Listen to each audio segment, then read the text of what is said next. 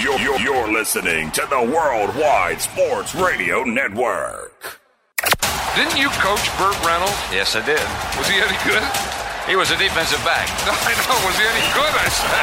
103.9 FM LI News Radio presents The Weekend Crunch with Errol Marks and Josh Silverberg. Hello, Long Island, New York, and around the country.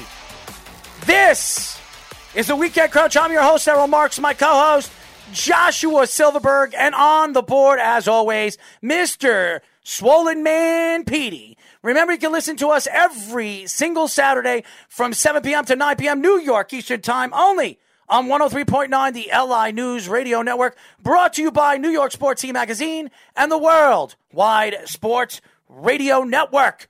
We had a great show all week at, at the Loudmouths. If anybody hasn't heard the Sports Loudmouths, you could check us out at the Worldwide Sports Radio Network. You can go to our website, worldwidesportsradio.com. Download our app, iOS, WWSRN, or Android Worldwide Sports Radio Network. Check it out. We have a great show, and, and me, Speedy, and Josh give you our insight. It's a two hour show on Wednesday, it's a three hour show on Thursday. We have a great show lined up and, and, and really good content. A lot of good fans call the show. Back and forth sports banter, which everybody loves. So if you haven't checked it out, it's a great show. And we're on iRadio USA right now. It's a new network. He's a famous magician who started this network with Eric Koppelman and his brothers. And that is Criss Angel. And it's iRadio USA. And we're a part of the network now. So I'm very, very excited. So if you guys love sports, you love media, and you want to listen to a show that is not afraid of attacking sports fans and really attacking each other, well, you can listen to the Sports Loudmouths. Mr. Joshua Silverberg. What's going on, man? I'm doing well, man. Can't complain. Another week in the books, right? It's been it feels like a like a blur with all the shows we've done together and everything like that. And mm. the ride's just getting started with doing all this. Well, we've done the weekend crunch, but now we've expanded our horizons, as they say, adding myself to that show, which you and Speedy have done for a long time and a very good job doing it for a long time. And I appreciate you adding me on. It's a pleasure. Obviously, to the fan standards, I'm still working up to them. You know, still trying to get settled in with them a little bit. I mean, I think Jeff. it was three comments in a row where I got grabbed on. Even when I agree with them, I don't win. So I'm at that point where I'm just Isn't like, that eh, media? Isn't that sports? That's sports and that's media. And when you're in this business, you got to have a thick skin. And if you don't, you don't belong in it. And you know what? I just laugh now and I just think back. I think about it like what some of the fans said. I just I think it's funny. I like being that guy because it gets a reaction. And That's- Speedy, sometimes I wonder. I- You you obviously don't know certain words that I bring up. You think that they're made up words, but besides that, how are you? And uh, are you looking forward to our new show on iRadio USA and the Worldwide Sports Radio? Network? Absolutely. I, I thank you to everyone at iRadio USA. When Errol called me Monday night, I think it was, to tell me about that, I, he was very excited. He told me about Criss Angel and his network and his background and all that. And I, it was very exciting. So thank you to everybody at iRadio USA. And thanks for bringing us on your network. And we fully embrace every single bit of it. Well, we definitely are going to get into a lot of New York sports today. This is a New York station, and we're going to get into the Jets. We'll talk a little bit about the Giants and what they should do at number 11. I I know a lot of Giant fans are kind of questioning Gettleman. If, is Gettleman the right guy to make the moves? And some of them have been really good moves, and some of them have been, ah, something that you would probably question.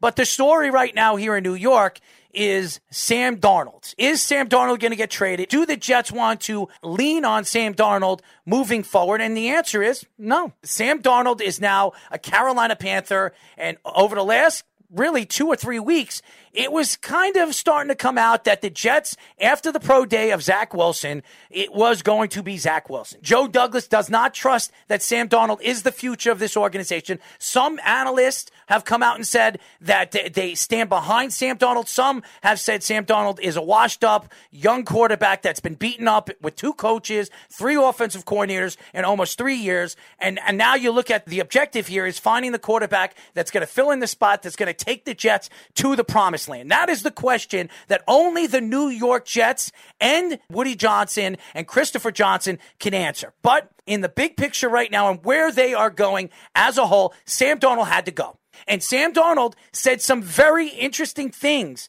at his press conference. And guys, I want you to hear in his voice how upset he was when he found out and Joe Douglas reached out to him and said that he was going to get traded. I think for me, it's anytime, you know, you go somewhere and you set, like I said before, you set lofty goals um, and those goals aren't met, um, that's always tough for me. Um, you know, when when I heard the news that they wanted to trade me, um, it was tough. You know, anytime you you're not wanted somewhere, that's always you know a tough pill to swallow. Um, but then it was the opposite feeling. You know, you go from being unwanted, and then all of a sudden, you know, the people in Carolina, you know, wanted me and obviously traded for me, and you go from being unwanted to wanted, and you know, I think that was um, just, you know, when the trade went down. Um, you know, obviously, like I said, things didn't work out the way that I wanted in New York, but I was just so excited for a you know, a fresh start and new opportunities. You heard what he said. He was really, really upset that he was going to get traded out from New York. He thought he was going to be there for 20 years. And that's what you want to hear from a quarterback, a young quarterback that really was excited to come to New York and really show his talents on center stage with New York fans that really have been troubled with the quarterback position year in and year out for almost 50 years since Joe Namath. So now you hear Sam Darnold. He says then he was excited when he heard that he was wanted again because the Carolina Panthers made the trade, gave up a six this year, a second and a fourth next year, and the Jets move on. And now they're looking at Zach Wilson as the future quarterback of this organization. And now they could set the time clock for the quarterback position where you can hold on to a quarterback for five years before you have to pay him. So, Josh, what did you think after that press conference on what Sam Darnold said, coming out and saying that he was upset that he wasn't going to be a New York Jet for the rest of his career. You feel bad for it, don't you? Because you hear it in the sound of his voice. He's disappointed. He feels like he let people down. He let himself down. He felt like you said he was going to get settled in for 20 years, win a bunch of Super Bowls. He wanted to embrace and take on the challenge of being the New York Jets quarterback, which, let's be realistic, being the New York Jets quarterback in this league is a very tough job. It's not as tough as, say, like other jobs like the quarterback of the Cowboys, but it's still a very tough job because the Jets haven't been able to find one since Joe Namath. I mean, we've had some good, adequate quarterbacks here. I mean, we've had some good quarterbacks here. Chad Pennington here, Mark Sanchez won a, got to a couple of AFC championship games, had some flashes. Ken O'Brien was another one that had some very good years. Unfortunately, he was just in the same draft as Dan Marino. Of course, Brett Favre, that team was, I think, seven and one at one point. They just beat an undefeated Titans team, and he had a shoulder injury. He never told anybody in the organization about it because he wanted to continue his streak of playing games, and he didn't want to ruin it, and it let the team down, and they collapsed because if Favre was healthy, that team probably would have been one of the best teams going into the playoffs, especially with Brady out for the year from the injury with Castle. So to take on that challenge and embrace it is a situation that Sam sounded like and wanted to take it on.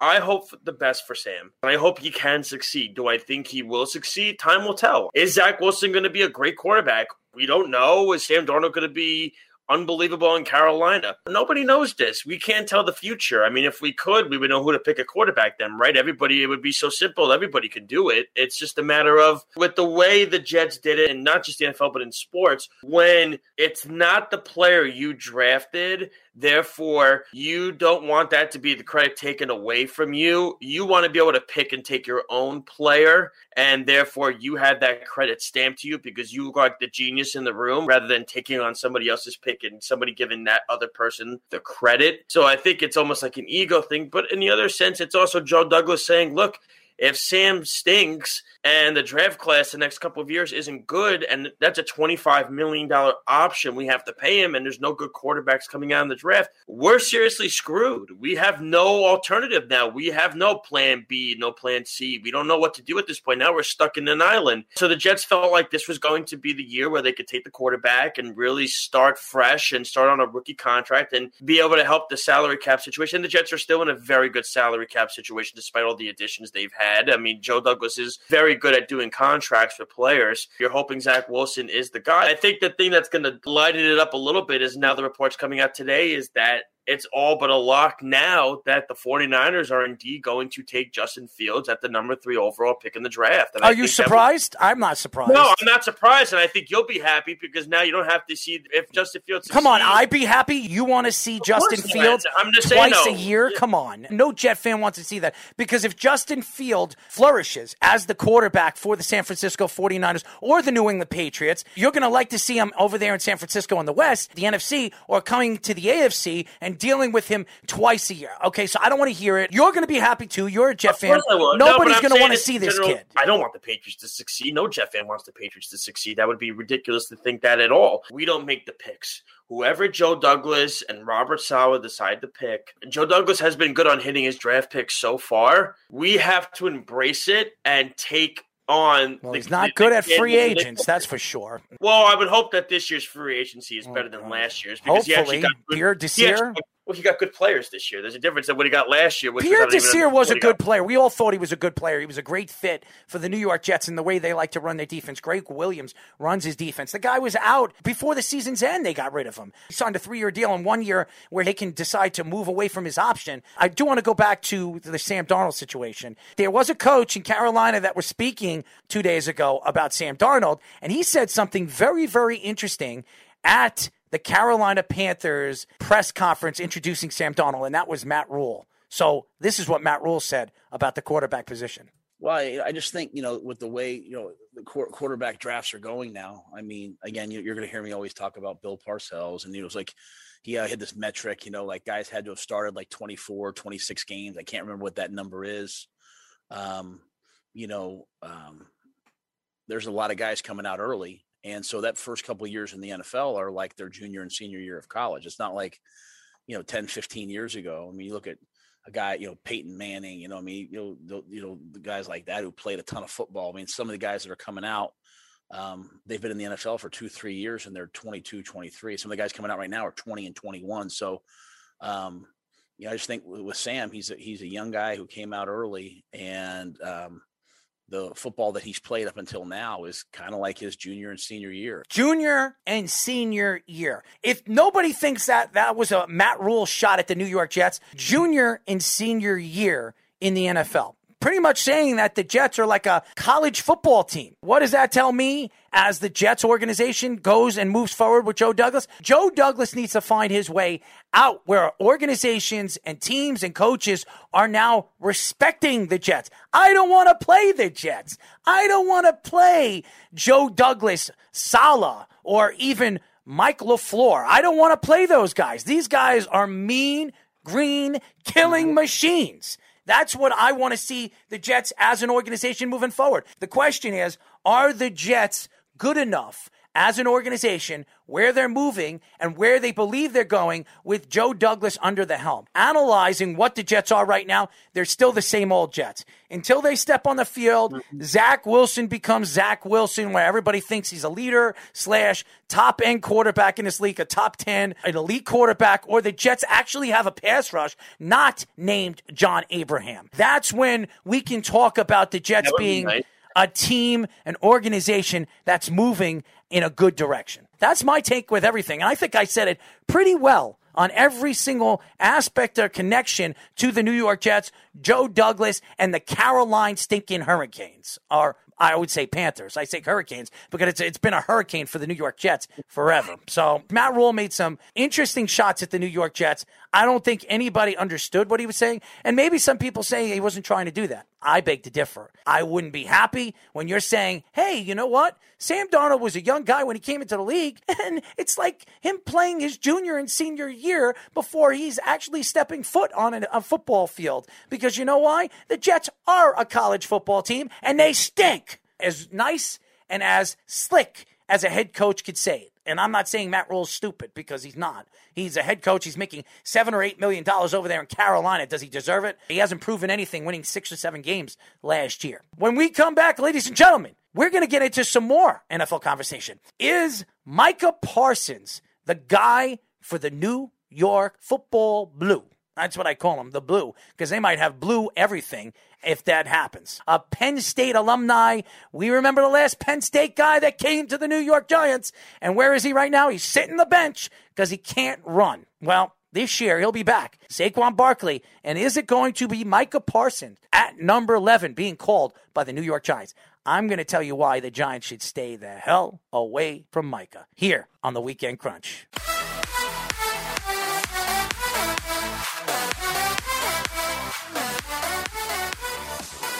We are back, ladies and gentlemen. This is the Weekend Crunch. I'm your host, Errol Marks. My co host, Joshua Silverberg on the board as always, Mr. Speedy Petey. Remember, you can listen to our show every single Saturday from 7 p.m. to 9 p.m. New York Eastern Time, only on 103.9, the LI News Radio Network, brought to you by New York Sports Team Magazine and the Worldwide Sports Radio Network. Guys, if you haven't listened to our show or you haven't checked out our app, go to iOS, which is WWSRN, or Android Worldwide Sports Radio Network. We have a great lineup of shows throughout the week, Monday through Sunday. And we have shows from wrestling to hockey, from baseball to basketball, all the sports into one. And if you like to laugh and you like to argue sports, you can listen to our show, The Sports Loudmouths, on Wednesdays and Thursdays at 9 p.m. New York Eastern Time. But tonight, 103.9, the LI News Radio Network.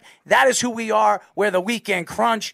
And I want to get into the NFL draft. And I, I, the New York Giants has been a story which hasn't been a story. It's all been the New York Jets. It's been Sam Darnold, Zach Wilson. Where do the Jets go? What do the Jets do in the draft with their two first round draft picks and, and then trading away Sam Darnold? I look at the New York Giants and everybody keeps talking about, well, Micah Parsons could be sitting there at number 11. Why wouldn't the Giants go and take a shot at Micah Parsons? Micah Parsons comes from Penn State. Saquon Barkley came from Penn State. You look at where Penn State is when it comes to being that it's on the East Coast. Maybe Micah would fit over there because his family's over there. He's from the Pennsylvania area. Well, there are stories coming out that Micah Parsons has been around a lot of gang related situations over the last 13 years growing up in Pennsylvania. Now, I don't know the whole true story. A lot of stories coming out from football teams and some of these organizations saying that Micah, you should stay away from. And the Giants are hoping that Micah is not sitting there, Josh, at number 11, because if he is, the Giants cannot pass up on a talent like Micah. Of course not. But the situation is, like you said, it's a matter of are the Giants going to take the talent over the personal stuff? Isn't that what all the interview processing is for? Other than, I believe it was Dez Bryant, who I think they asked about his mother, asking if she was a prostitute. I would say that was a good question. That was a good question. Yeah, I mean, why not? Ask if his mom's a prostitute. If she is, maybe they can have some fun. I would think that when you look at Dez Bryant and you look at trying to compare Micah Parsons to Dez Bryant, Dez Bryant was not a bad Samaritan. He's had his run around over there when he played for Oklahoma State. And then you you look at somebody like Michael Parsons and the Giants. You have to worry because Dave Gettleman is trying to stamp his name to this team. Definitely not going to be with Daniel Jones. And a lot of people think that if Daniel Jones doesn't succeed, well, then his boot will be out the door. So I think Michael Parsons is really a chance taker for the New York Giants, not because of the talent, because of the position that they're in where he has to hit on this. Now, Jaylen Waddle is a guy that New York Giant fans have been talking about. I want a wide receiver, and if Jaylen Waddle is sitting there, I'm going to draft him. If I was the New York Giants, I'm taking a short thing. Is Micah Parsons a short thing? I don't know. Some people say that Micah Parsons was better off being a running back, but they got Saquon Barkley, and it seems like these Penn State running backs can't stay on their two feet. Now, the question is now, when you look at the Giants, if it isn't Micah Parsons and if it isn't Jaylen Waddle, who do they get at number 11? If I were the New York Giants right now, I would do everything I possibly can to move up and try to get this kid Kyle Pitt. Now, I understand the concussion situation. I heard Jeff last night saying this guy's had like five or six concussions, two of them this year. Are you going to trust that this kid is actually going to stay healthy and not have CTE problems by the age of 26, 25?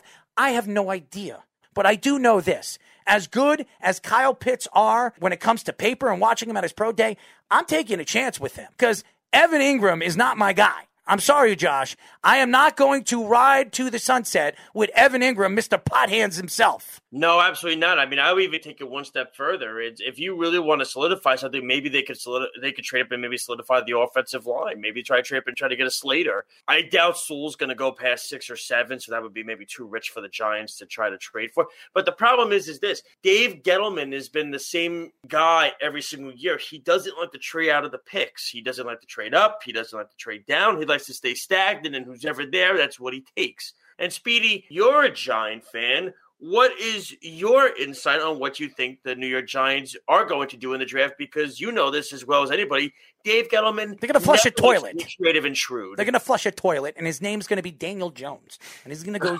he's going to roll right down the great Gettleman's legs all the way into the ball and saying, "Hi, I'm Mr. Hanky. I'm Daniel Jones. I'm getting flushed. Bye bye. Yeah, sounds accurate. And it sounds like Dave Gettleman on that year's draft, too. But in this year's draft, uh, there's a lot of different options I like for the Giants. I think Parsons, I like him more over Waddle just because I think he's a more complete player at his position, especially with linebackers. They're very hard to find now in today's game. But if it came to an offensive lineman like Slater, I probably would take Slater in that case because it's being prioritized a lot more, especially early in drafts now, because of these offensive schemes now. Not not that I trust what the Giants do. You you know how I feel about Jason Garrett, but regardless, tackles are very hard. What's to wrong find. with Jason Garrett? He takes shots at poor old They Jason should Garrett. love Jason Garrett. No, I They should. No, I, I he was great when he was with the Cowboys. No doubt about Oh, that. come. But here's the thing, though. Like, if you take a Slater, you can move Andrew Thomas to the right side, which I think would be better suited for him. See, I actually think. Thomas though He's better played on the left, on the left last year. in the league this year, man, he didn't grasp it as well as I thought he could have. He did Not not, initially, but I he don't played better did. on the left though.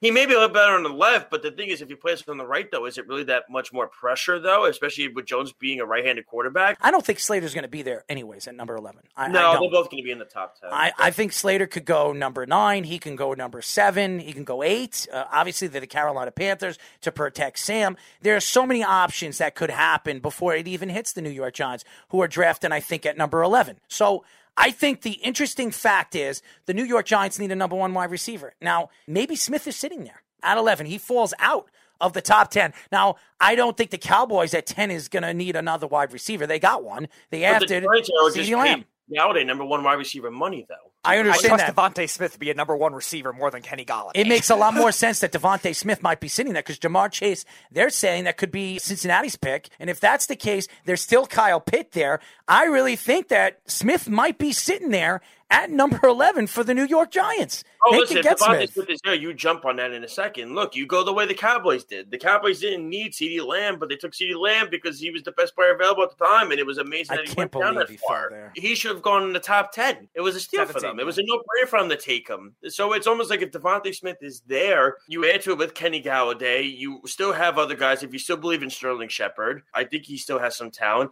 Evan Engram is obviously a massive problem. I think he's so highly overrated. It's ridiculous. He drops every big game he has. He drops every ball. You get the best player on the board. And if Micah Parsons is the best, most talented position on the board, you're drafting him. That's the answer. are. No You have to. And I don't I don't want to hear about, well, I think he's a bad guy. Well, I'm a bad guy sometimes, and I'm a good Yeah, guy sometimes. No, I do like your Kyle Pitts idea because the thing is, if you get Kyle Pitts, you can now have an asset in Engram where you could trade him for draft picks and get back some. Draft You're not getting much for him. I'm telling you. What, not- what a sixth I mean, round look, pick. Say what you will, he has made the Pro Bowl. What two of the last three or four years? So say what that says the, more about how many good tight ends are in the league. There's Yeah, not but many. No, I understand that. At the same time, it's still on his resume, Yeah. and people are still going to think that he's still. You know How what's on my is- resume? I went to the bathroom Engram? twice today. Mitch How Trubisky old made a is Pro he? Bowl. Does that mean anything?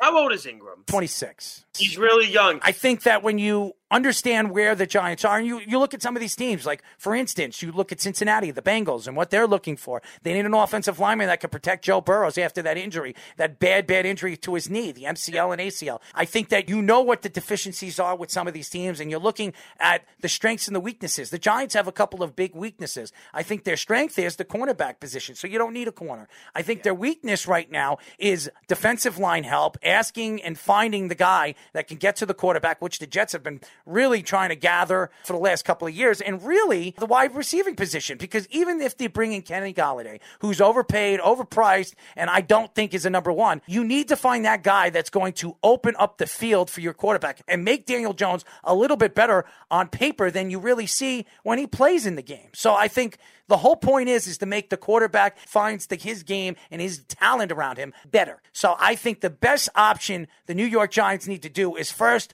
look for wide receiver, tight end. Second, look for the pass rusher. I think that will make more sense when you know the positions that they're gravitating to and what they need for Gettleman to really get this back moving in the right direction. And Saquon needs to play a full season and show everybody that he was worth every bit of that second pick almost four years ago. Saquon Barkley had one really good season his first season. His second season was a dud, and his third season was injured. So I think that we want to see what Saquon Barkley could do on a full end from end season. That's He what I want to see. learn how to stop a pass rush too. When guys are rushing in, he has to learn how to stop that. I think he Barkley's to how to stop that pass rush. I think Barkley's. He just gets bulldozed every single time. Well, you like the bulldozing. you know what I mean? I'm the, yeah. and I'm You the like guy. the bulldozing. You like the John Abraham bulldozer, right? I had Uh-huh. a John Abraham jersey. Yeah, well, I figured you look like the type of person that would. What does that mean? John Well, Abraham was a good player. and now he's a retired player that's trying to find his way to be a Hall of Famer. So we'll see. When we come back, ladies and gentlemen, I want to get into some basketball conversation.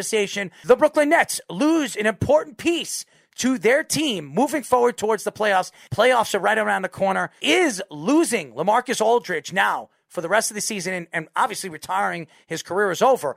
Does this make the Brooklyn Nets not the favorites to come out of the East? Well, when we come back, I'm going to tell you why I would agree that could be true here on the Weekend Crunch.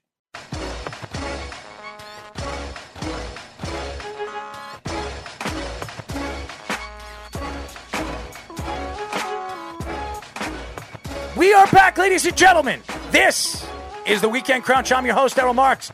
My co host, Joshua, Big Daddy, Little J, Silverberg, and Mr. Platform, Mr. Board Op, Mr. I don't know where the hell I am, Speedy Petey. Remember, you can call us and listen to us every single weekday on the Worldwide Sports Radio Network by going to www.worldwidesportsradio.com. Go to iOS, WWSRN, and download the app or Android Worldwide Sports Radio Network. And we are live every single Saturday from 7 p.m. to 9 p.m. only on 103.9, the LI News Radio Network, brought to you by New York Sports Team Magazine and the Worldwide Sports Radio Network. Big Daddy, that's a new one. Yeah, I- there's Big Daddy. You know, I, I don't know if you're a big daddy. Big I got to ask your wife if you're a big daddy. I think you're more of a small daddy. Who knows? There's some revelations of thinking that you're big daddy. anything. I should let it go. You should have. You're not Adam Sandler, that's for sure. That's my mistake. You kind of look like Adam Sandler with a shaved head.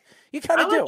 I met Adam Sandler before. Oh, uh, well, congratulations to you. Did he like you? Yes, he did. Oh, well, what Good, did you say to him? Hi and goodbye. That's about it. He saw me wearing a Jet shirt so or something. He was cracking a bunch of jokes about it. Mm. Well, 'Cause he's, a Jet fan. I'm kind of lost with you. I, I wonder sometimes if you're a Jet fan or you're just like a Stay Puft Marshmallow Man fan. I, I think that's what you, You got like. a big thing with Ghostbusters tonight, my You're, you're damn right. Who are you going to call? If, if we're not calling Josh, you're calling Speedy. So, uh, unfortunately, I'm running for my life. That's what Alex would do. Yeah, well, that's true, too. Speedy, I don't know what to do. Uh oh. What, what, what am I supposed to do, Speedy? What do we do now?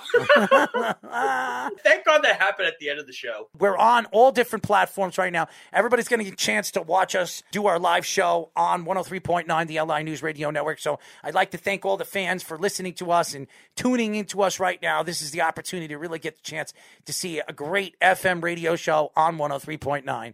But getting back into some sports, the Brooklyn Nets have a huge problem. And LaMarcus Aldridge, nobody would have thought in their wildest dreams uh, a couple of weeks ago where there were stories coming out that LaMarcus Aldridge, being that he was dropped by the Spurs, they parted ways. Nobody knew that he had heart problems or situations uh, with his health. He decided instead of going to the Heat to go to the Brooklyn Nets. And all the Net fans says, "Uh oh, here we go. We're going to the championship. We're going against the Lakers. We're going to go against the Utah Jazz. And with the size that we have and the ability that we have with Blake Griffin and Jordan and the veteran players that we have, and now LaMarcus Aldridge, we're going. We're winning." Well, I don't know about that anymore. I, I think that uh, you look at the game, the transformation of the regular season to the playoffs, completely different. LeBron James, who's dominated the playoffs year in and year out, almost every place he goes, it's either the West or the East. He's not Steph Curry, who's a wannabe championship player who says, and everybody says, is a top five point guard of all time. No, no, no. LeBron James is a top two player of all time, and the only person you can compare him to, which you can't, but you would try to, is Michael Jordan.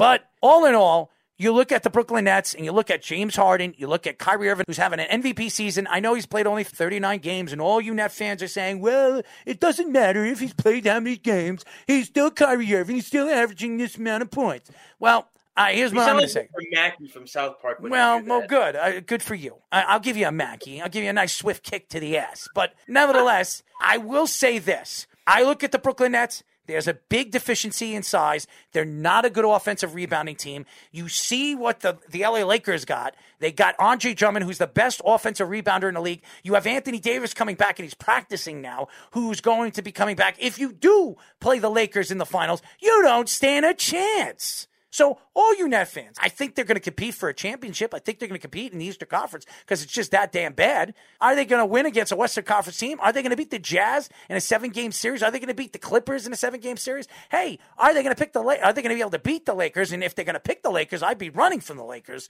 But the answer is, Josh, They're not going to. And this is what this does. Okay. So this is basically going to be adding DeAndre Jordan back into the fold because DeAndre Jordan, for the little mid amount of time that LaMarcus Aldridge was here, which was about what five games he was probably here for, he put up pretty decent numbers. But the biggest thing about him was his interior defense, and they lost a massive rebounder. Now they don't have the size. If they go against the Los Angeles Lakers, who has Andre Drummond, who's the king of rebounding in this league, and Anthony Davis, they're going to get slaughtered on the boards and that's going to happen second and third chance opportunities for the Lakers. If they go against the Utah Jazz, who have Rudy Gobert and other guys, they're going to get squashed in the interior, in the paint. They don't have the size anymore. It's done. It's over. You always mention MVP. We always talk about, I think, Jokic and Irving. You have to add Joel Embiid to that conversation. Joel Embiid's having a ridiculously good year this year as well.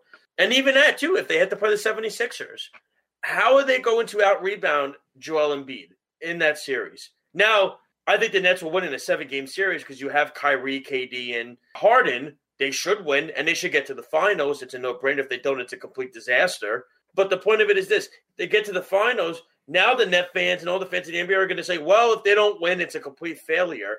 Well, when you bring those three superstars to a single team, then yes, it's an absolute failure because you know what? The Miami Heat, remember their first year when the big three got together? Who did they lose to in the finals? They lost to Dirk. Remember, they made fun of Dirk because he had a cold. They sniffled and made fun of him in the post game. Mm-hmm. And they lost in six games to the Dallas Mavericks, who were a very good team, but they had nowhere near the talent that the Miami Heat had with the big three of Wade, Bosh, and LeBron. So, therefore, if the Nets don't win, it's going to be Bash City for Brooklyn. And then the question is going to become can Kyrie handle it here in New York? Is KD going to be sensitive and go on social media? Is James Harden all in with this team in the future? Losing LaMarcus Aldridge is a massive blow. And I don't want to hear Blake Griffin. Please. Blake Griffin hasn't been relevant in five or six years. You add DeAndre Jordan back to the fold. DeAndre Jordan stinks. Hmm. Okay. There's a reason why they signed LaMarcus Aldridge because DeAndre Jordan stinks. And the Brooklyn Nets are pretty much, I would say, very much screwed because they have no size on this team. You look at the Knicks and you look at Julius Randle, a guy that's been very, very tired.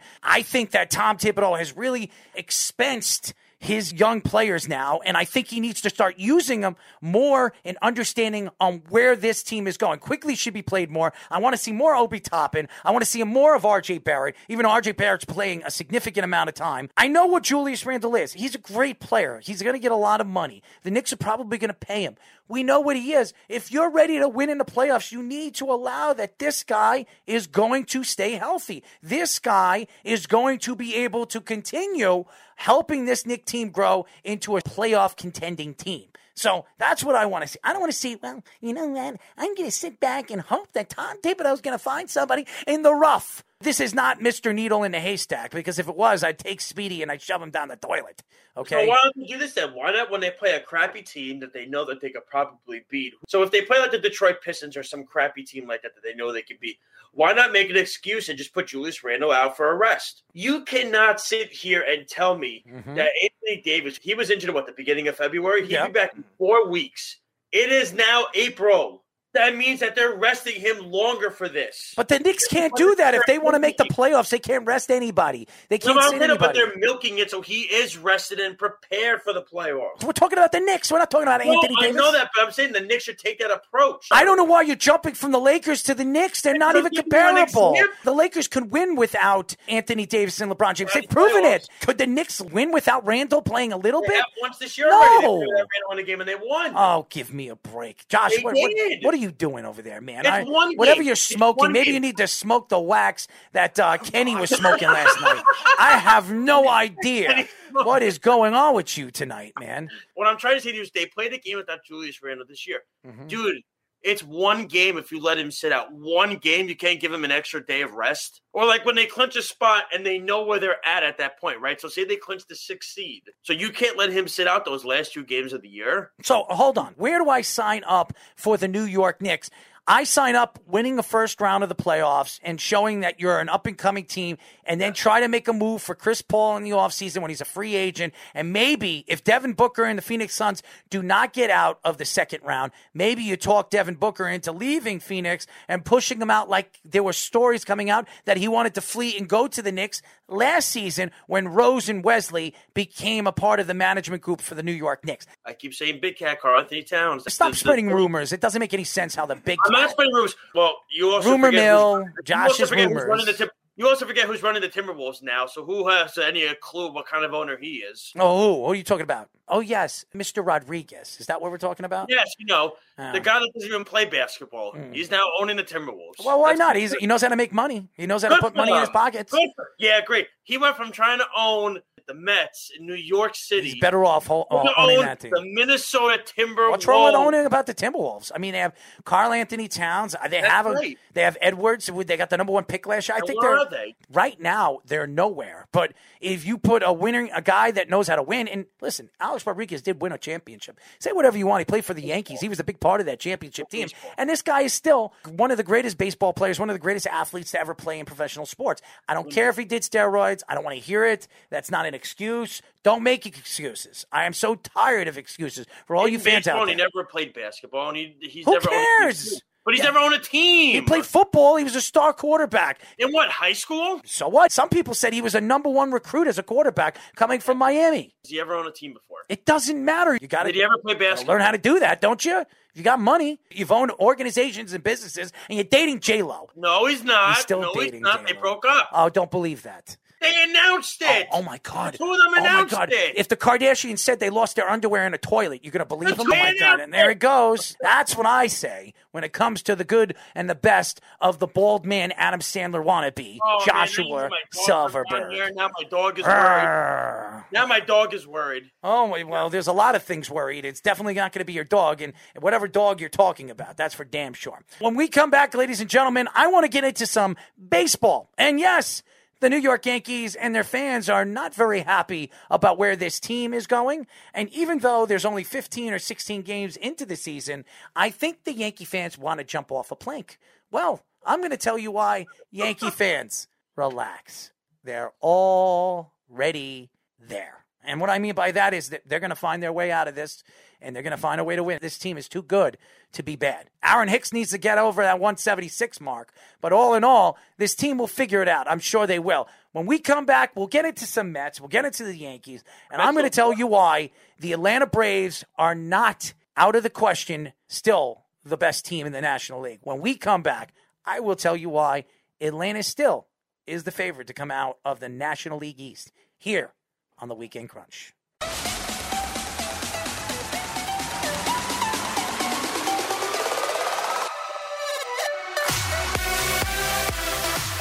We are back, ladies and gentlemen. This is the Weekend Crunch. I'm your host, Errol Marks. My co-host, Joshua Little J Silverberg. And on the boards, as always, the guy that wears no underwear sometimes on shows, Mr. Speedy Petey. Remember, you can listen to our show every single Saturday from 7 p.m. to 9 p.m. New York Eastern Time only on 103.9, the LI News Radio Network. Brought to you by New York Sports E-Magazine and the World Wide Sports Radio Network. Guys, if you haven't checked us out on iRadio USA, check us out. Uh, we are a great show. We are a live show. Our network is on iRadio USA. Shout out to Criss Angel, the famous and the greatest musician around, really in Vegas. He is the biggest show in Vegas. But thank you to him with his digital platform and really our network, the Worldwide Sports Radio Network. Uh, check out our website at www.worldwidesportsradio.com. Download our app on iOS, WWSRN or Android, Worldwide Sports Radio Network. By the way, Josh, I see what you have. You, you have your little uh, off the mat. Try to fit in with I only have it prepared for Tuesday. That's No. what I have. No. Well, But congratulations. time- It takes you five seconds to re prepare something, and you're worried about Tuesday. Tuesday's not for like four days. we already had our show and our topics already, man. We're ready to go. Oh, so you, you have it all set up for We're- four days from we, now. we, we do things so early. Mm, I figured. You're trying to follow yourself or maybe follow each other. Maybe trying to sniff each other's butts. I have no idea. When it comes to wrestling, guys, if you're a wrestling fan, if you like to do that, just call Joshua Silverberg and watch off the mat. There is some smells and some stenches over there with Lyle, so who knows? Um, Wait, wait a minute. Alex doesn't get away with anything. What, what do you mean? Uh, poor, poor little Alex. Sometimes he wonders where he's at. Maybe he just doesn't realize where he's at or know where he is. Sometimes I wonder if Alex knows uh, if he's talking on a radio show. But all in all, I love Alec. And Lyle, I love you too, man. I, I, just, I'm a little lost at some of the things that you do. But, and if he's listening to the show, congratulations. I just want to give you some confidence and maybe you'll find yourself out of a hole, some other hole. Anyways, uh, I, I want to get into uh, some baseball. When you listen to the New York Yankee fans, and I live in New York, and I grew up a Yankee fan. I, I grew up a Don Mattingly fan, Donnie baseball. The Yankees in the 80s were horrendous. They couldn't win a lick, even though they had the most wins out of any major league team in the 80s. Uh, it didn't show because they never won a championship. There was no wild card teams, and they barely made the playoffs. So I got a chance to watch the Yankees when they were really, really bad, and then in the 90s, they were really, really good. Yankee fans now, and some of the older Yankee fans are now ready to jump off a ledge. They're throwing baseballs on a field like last night, and which is shameful. And because they're not playing good baseball, maybe because they brought in Corey Kluber and think that he was the savior. I don't know where Corey Kluber is and where the New York Yankees are as an organization, but I do know that they're going to figure things out. This is a team that's too good not to win 90 to 100 games, and I think it's too early to want to jump off a plank. But you know, Met fans like to sit there and like to stir up things. If you want to give me some hot cocoa or some coffee to really keep myself up with some caffeine, well, you could just ask a Met fan because a Met fan, they want to run their heads into a wall. And maybe the Mets are playing pretty decent baseball now. So Met fans are all happy. Oh, we're playing better than the Yankees. So you know what? Francisco Lindor wasn't overpaid. Oh, well, give me a break. Francisco Lindor needs to figure things out, but the Mets are playing better baseball than the Yankees. But Yankee fans, there's got to be something that you, you see good with this team moving forward. And, and, and, the fact is, is Aaron Judge is still healthy. He's got four home runs already, and maybe this team is moving in the right direction. It doesn't show on the wins and losses record, but wins and losses is not going to explain everything until the middle of the season trying to get this team together, staying healthy, and figuring things out as an organization on where their strengths and the weaknesses are, where they can attack their weaknesses and fix their strengths. Then you're a championship competitive team. Uh, and the Dodgers right now look like they're unbeatable. But Josh, I know you're going to go right into your Mets because that's what you do. No, I'm not. No, we can talk Yankees. No, no, we'll get into the Mets because I, I'd like to hear some of the garbage that comes out of your mouth because there is – some things that you know. That's what they literally say they don't play any games. Right now, the Mets haven't played anybody good. But shouldn't this team beat the bad teams? The Mets need to figure things out of who their identity is because I think all we've seen so far is Conforto like to stick his elbow out and hit himself because he can't hit a ball and he can hit a lick and he's trying to win a contract. Your two best hitters in Smith and Nimmo. Nimmo, where everybody was talking about, they weren't sure if he was even going to make the team this year before the season started. They were going to go after well, he Springer. Make the team, if he could play center field. Well, they were talking about bringing Springer in. If Springer came in, Nimmo would have been gone. What they would have done was they would have moved Nimmo to left, and then it would have put Smith to the bench, which would have been a problem because then that's a big bet off the oh that you're missing. I think they would have traded Nimmo. No, I, I, Smith, I, I think Smith is a better hitter. He's absolutely a better hitter. So why would um, you play Nimmo? I love Brady Nimmo. He's one of my favorite players. I feel bad for you. I don't know why, but okay. He's one of your favorite uh, players. I mean, how could you root on a guy that is not one of those known guys that you could care less about? I like the guys that fly under the radar. Uh, I like those kind uh, of guys. Dude, when I was dude, I'm a Jet fan. I like Jerricho Cotchery. He flew under the radar. I don't like the major heavily. I wish you flew under the radar. That would make me feel so much better. Well, trust me. I wish a lot of things about you that would, you know, make unfortunate. Me feel well, uh, that's a shame for you. I don't feel shame about anything. Actually, I feel wonderful. Look at you. You look like Adam Sandler look-alike who's trying That's to be. fine by me. Adam Sandler makes millions of dollars. Yeah, I'd rather look like him and, look like you. You know, Adam Sandler makes millions, and you make uh, hundreds or pennies or two dollars or whatever the heck you make. So I mean, you have something in common. You just don't make enough money. Not yet, per se, but oh, sure. Well, that's true. If you keep kissing that dog and, and you're showing people that you love your dog, you might be marrying her. Well, I'm already married anyway. So. Well, we, we hope. We don't know if you gave one of those rings to your doggie. You could be married to her. No thumbs or any fingers. She just has nails. Oh, I mean, is this the conversation we're going with? Where were we going with this? I, I, the conversation is your Mets. That's what I'm talking about. But obviously, you love your Brandon Nimmo, and you'll probably jump off the ledge if Nimmo gets traded. Is that what we're talking about here? No, not at all. I think what would have happened was Smith would have been put to the bench. Sandy drafted both Nimmo and Smith, and I think Smith would have been the guy he would have traded, which would have been unfortunate. But I look at it like this: Look, the Mets are still finding themselves. Their starting pitching has been unbelievably good, and they don't even have Carrasco or Syndergaard back yet, which is a bonus for them. It feels like they're bullpen, it's okay. They're figuring it out in some capacity. They still don't have Seth Lugo back yet, but you're seeing guys like Castro who's finding his rhythm, who did well in spring training. May is doing better. Loop had a nice ground ball the other day. I think the biggest thing about this team right now is they're playing good, fundamentally good defensive baseball on the infield with Guillorme and Lindor and McNeil, and even Alonso has really improved his defense and McNeil throwing guys out. The Mets have a good defensive catcher finally. It's been a very long time. A great defensive catcher can hit. Well, he's hitting 285 right now. I Yes, mean, but I, I have a feeling he's going to fall off the radar. He might, but look at it this way. It's all about with defense. They're playing so much better defensively. The last seven or eight years, they have not been able to make the most simplest plays. They've been so bad at making turning double plays in the ground balls. Now it feels like every time a ball is hit, you feel comfortable as a fan because these guys can make the most simple plays, but there's even nice plays that they're doing.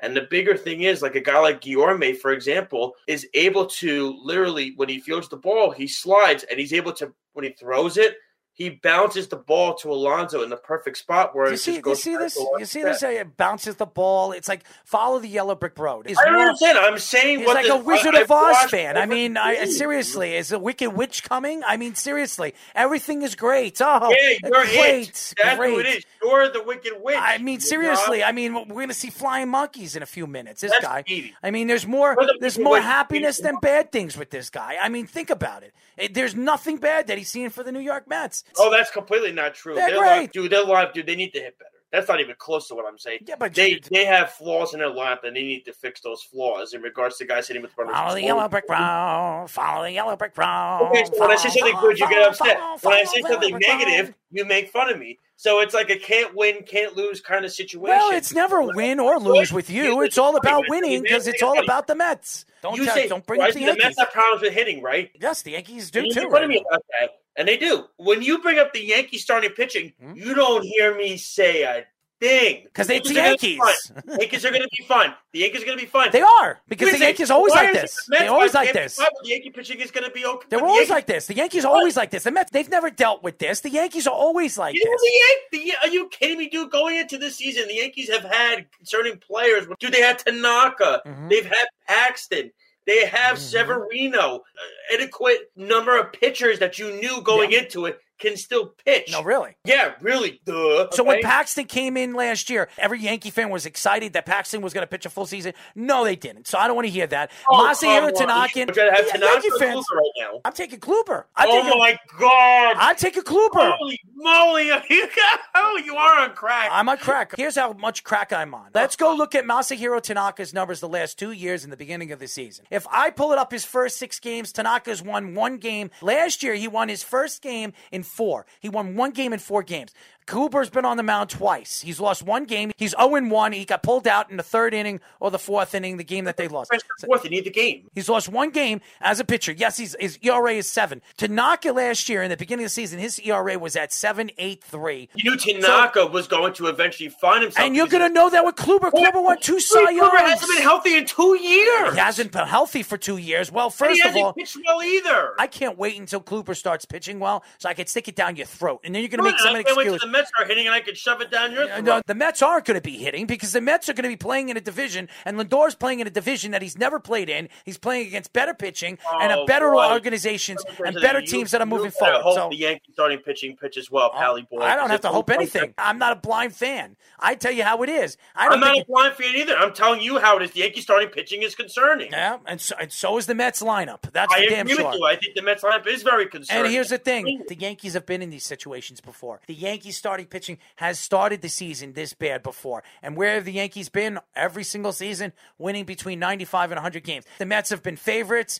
quite a few times in the last, I don't know, 25 years, and every time they're a favorite, they usually don't go as far as everybody thinks they are. And I think Met fans again, oh, we, we, there's so many games being canceled, COVID nineteen, it's too cold out. Who's putting them in Colorado? Wah. And you want to well, know who something? does? Let me ask you: Who decided to put them The in Mets! Colorado in April? The Mets. The Mets agreed no, to those. they con- didn't. Major League Baseball did. And- and the Mets have to sign off on that schedule. The Mets have to sign. It. So- I don't think they really had much of an option or any say in it. Oh, give me a break! What a crop! You tell me you think the Mets agreed to them going to Colorado in April? I, No, I guarantee you, the. Mets fans had, I guess all you Met fans didn't see that to be that way, but I'm sure the Mets, when they looked at it, they didn't care because they didn't think it was still going to be as bad as it is with the COVID 19 situation. So I think they thought that it was going to be called off anyways and be pushed. But now all of a sudden with the COVID 19 and all these speculations of where the MLB is going this season, if they're even going to play 162 games, well, I'm going to throw myself under a rock. Anyways, go Cardinals, by the way. I think the Cardinals are going to be a dangerous team. And I think the Atlanta Braves are going to find their way out of this conundrum. I think they're in a conundrum, and I think nice word. I like that word. Yeah, you like that? Could I smack you around a little bit? Or maybe I should invite Speedy over and you can have Doritos with him. What do you think? I don't even understand what that. Speedy can come over anytime he wants and hang out. Yeah. I actually won't get upset. Mm-hmm. Oh, well, there you go. Speedy is too bothered by uh, listening to your crazy, crazy, stupid, no good, dirty, oh, scoundrel brother. stuff. Everything you say is wonderful. It's like Love the it. Ten Commandments. The oh, waves, Errol speaks, and the, the waves part. open up. Yes. That's little Passover. Open up. Follow. He's wrong, follow all the way up to Har Sinai. Ten Commandments. Give it to me all, baby.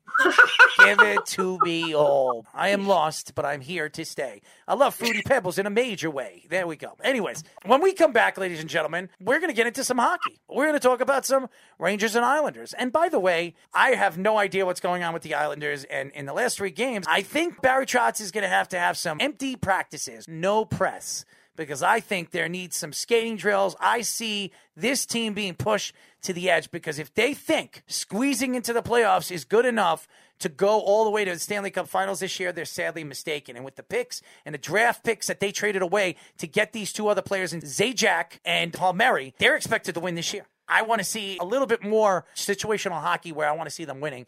And by the way, the Rangers, they're playing pretty good hockey, but the Beef still has these dreams that they're going to make the playoffs. Well, I don't want them to make the playoffs. Well, uh, why not? Do you think going after a high draft pick is going to make a difference? No, because then that means David Quinn's going to be back next year. That's what well, David Quinn will probably be back because there's nothing that's been coming out that they're going to move past. He's like Lou. He's very quiet. He doesn't disclose things to the media.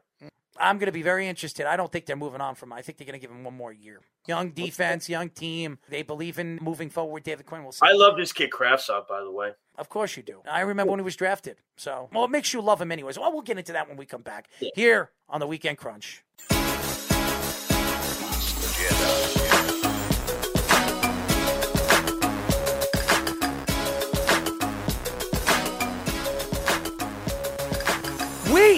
Are back, ladies and gentlemen. As you guys know, my name is Errol Marks, my co host Joshua Silverberg, and the producer, Speedy Petey. Remember, you can listen to our show every single Saturday from 7 p.m. to 9 p.m. New York Houston time on 103.9, the LI News Radio Network, brought to you by New York Sports Team Magazine and the World Wide Sports Radio Network. Download the Worldwide Sports Radio app, iOS, WWSRN, or Android, Worldwide Sports Radio Network. Go to our website at www www.worldwidesportsradio.com. iRadio USA. Yes, ladies and gentlemen, we are now on Criss Angel's digital platform. We are the voices of sports radio here in New York, Long Island. We are here to stay, and we're here to romp any sports fan if they want to attack the greatest of all, and that's not Joshua Silverberg. That's, that's a curveball, ladies and gentlemen. I, I just like to throw them. Anyways, I will get into a lot when we go to uh, debate wars because I win a lot. There's some kind of authority when it comes to who is a winner and who is a loser. I am a winner. And Josh, I would say, is like silly putty. You know, you you pull it off. And you, I actually say the winners are the fans. That's who I say the winners oh, are. Oh, oh, the winners are the fans, but they're the losers because they have to listen to you. So how's that? You're such a nice guy. I am. I just like throwing curveballs. You know, tonight is just the day of throwing curveballs. I, am sorry, Josh. but You're in the middle of my way, so I got to top the mountain of Adam Sandler wannabe. Anyways. I want to get into some hockey conversation. And no, the Islanders are not playing tonight. So it, it is us. You are listening to us live at 7 p.m. to 9 p.m. And uh, yes, uh, we are going to get into some Islanders hockey. And Josh, I know you're a big hockey fan. I'm a big hockey fan too. Are you surprised that the Islanders are on a three game losing streak? And do you think that the Islander fans have something to be concerned about, knowing that they've lost three games in a row? Two two games against the Boston Bruins, who are trying to fight their way back into this leaderboard, and the New York Rangers, who are trying to slowly but surely sneak into the playoffs because the Beeve thinks that they're a playoff contending team. I'd say the last two years, this has been the issue with the Islanders. Towards the end of the season, it always feels like they go on this tailspin per se, where they're very stagnant. And I don't know if it's because Palmieri and Zajac are trying to kind of get the chemistry down. That could be a situation. The weird thing to me is this when you look at the way the New York Islanders are playing, and by the way, kudos to the Boston Bruins at the trade deadline for getting Taylor Hall for absolutely nothing. Taylor Hall has been an absolute stud since the Bruins got him. I think he scored the same amount of goals for the Bruins in these two or three games that he scored for the entire season for the Sabres. It just feels like Palmieri, I thought would fit in a little bit more. I mean, look, there's still time. He just got there. But the thing is, the trade deadline, I think, was a little later this year, and the playoffs are coming up so fast that there's only so much time for him to get to gain chemistry like I said, even last year before COVID hit, remember they were in the playoff picture, the Islanders, and they got into, off to such a tailspin. They were out of the playoff picture. They weren't going to get in. They were losing so many games, and then COVID hit, and they were able to click the reset button. The Islanders, and they made it into the playoffs, and were a dangerous team. They were very physical. They were able to play their defensive game that they played. The owners have to figure this out. Barry Trotz has to sit with this team, have a conversation with them, and basically tell them, you are not playing the game that you played the first so and so games this season. I always find it to lose back to back games to the same team is a very difficult task to do because you saw them once already. It's like, okay, we can figure them out at this point, something is off with them. I, I don't know what it is. I don't know if if it's still it's an called offensive new players. I, think it has a lot to do with the new players. I think they need to figure out what their lines are moving forward. There's 11 games left. I think that Barry Trotz is just trying to move around some of these lines and figure out who fits. Uh, the Islanders, if they don't make the playoffs, it would be an absolute catastrophe. Oh, they're going to make the playoffs. They'll make the playoffs. It's just a matter of how are they going to go into the playoffs. Are they going to go in stagnant, or they went they stagnant go in last year, and they went all the way to the Eastern Conference Championship. So I don't think it matters with the Islanders. The COVID thing hit. They were out of the game for what a month and a half, or two months, or three months. They were able to reset. If anything, it would be worse. It would be worse for them if you're resetting. You're missing a whole month. No, because they were struggling so bad. Um, they were struggling so. and they're and they're struggling so bad right now. But there's no, there's not going to be a stoppage this year. They don't have to stop because even if they play out these 11 games and they lose eight out of the, the 11 games, they're still making the playoffs. So again, it doesn't matter. If the Islanders, their season starts now and they lose out every single game, I still think that the Islanders can make that run. Sorokin lost last night. I think his first loss in quite a few games. I, I, think he's been very successful. I think to me, he's the rookie of the year. If I were to pick who the rookie of the year right now is, not defensemen or offensive players, I'm taking Sorokin. I think Sorokin has been the best all around rookie coming in from the KHL. But again, Boston's playing really well right now too. I mean, they listen. Taylor Hall has fit he's in. not a rookie. this team.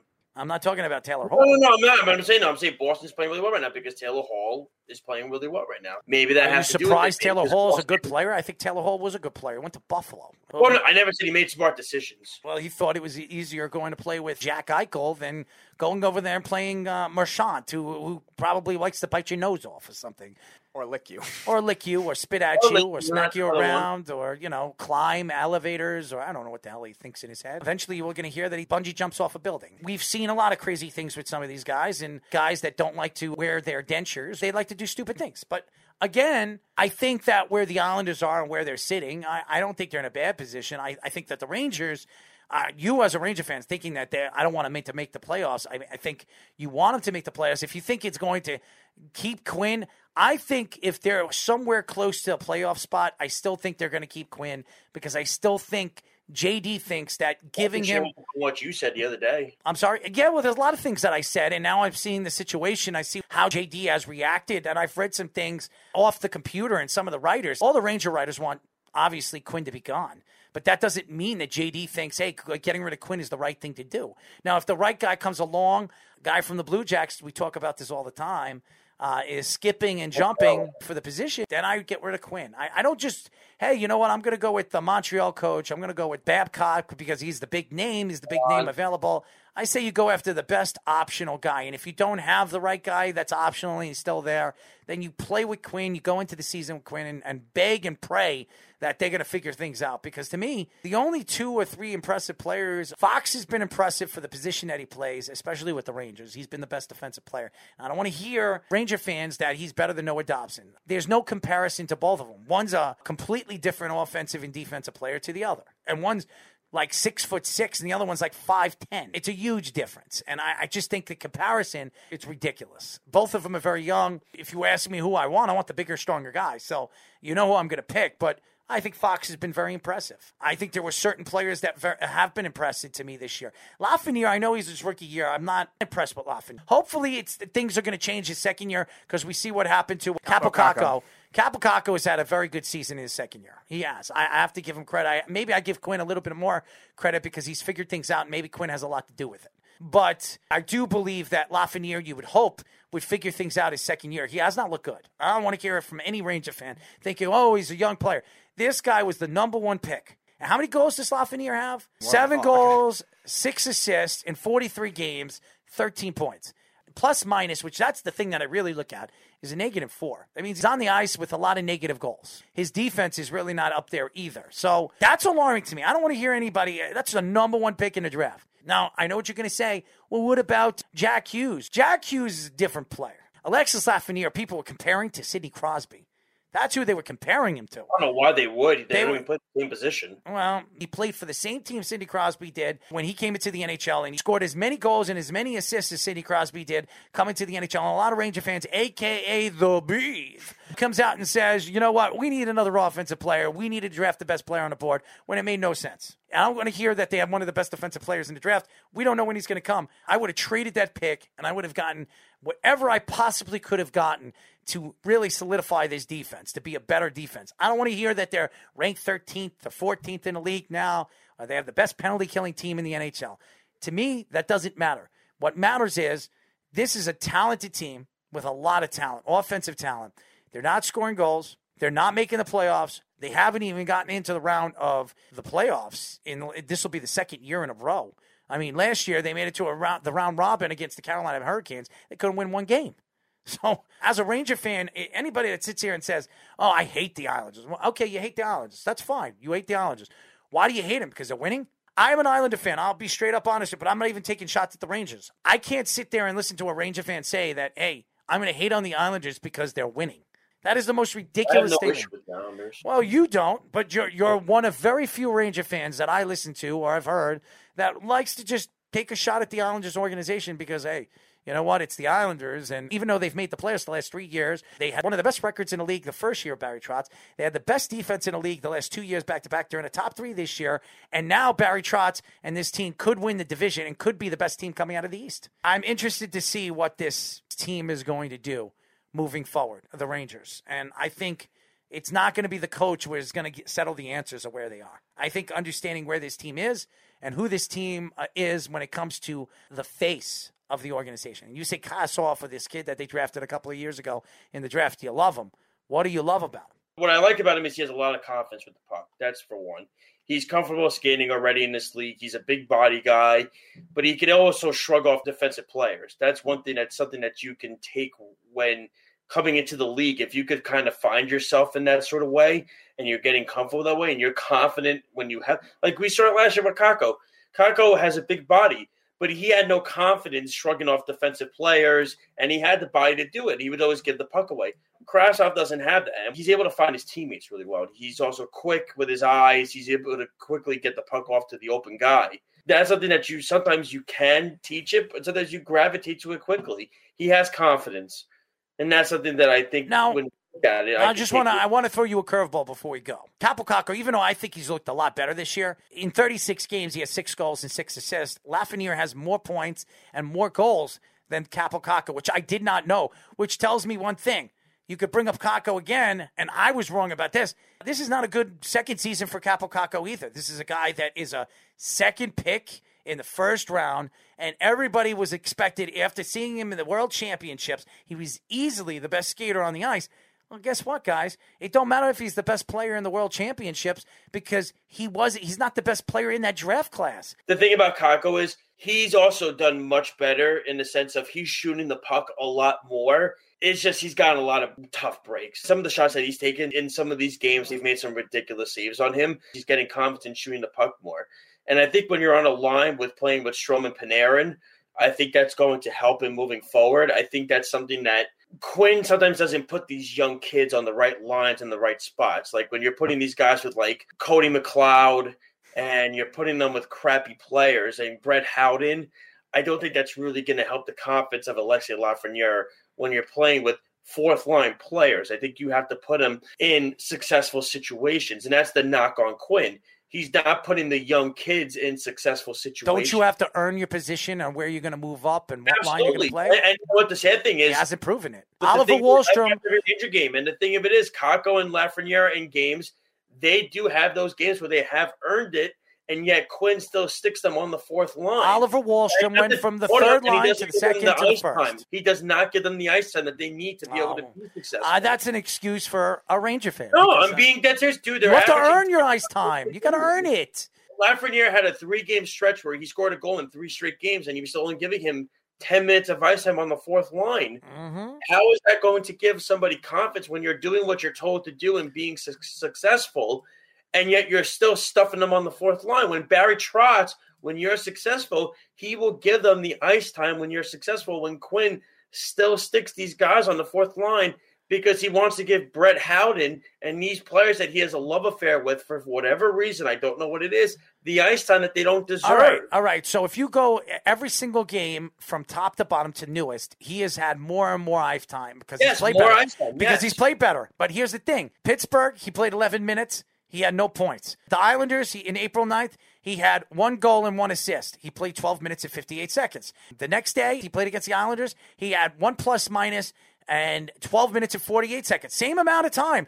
12 minutes on the ice as a rookie, that's a lot of minutes. Because an average NHL player, a great top end, if you're Patrick King, you're playing 28, 30 minutes. If you're not, a good overall player is playing between 18 and 22 minutes. So But he's not going to play that much minutes when he's a rookie player and he hasn't proven understand that, but anything. The point of this whole rebuild was we have to let these kids get ice time. We have to let them grow. We have to put them in situations for them to succeed. Go look at Brett Howden's ice time. It's the same amount of ice time as it is as Lafreniere's. That should not be happening. Howden a rookie?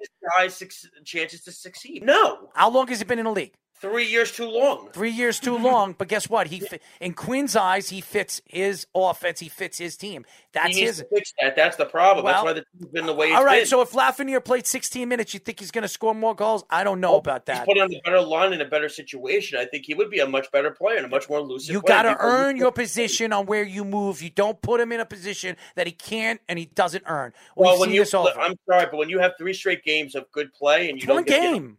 Be on the ice, It's then one that- round of f- games. You played 36 games this year. You're averaging more than most rookies are playing this year. Do you want to go to the top rookies in the league?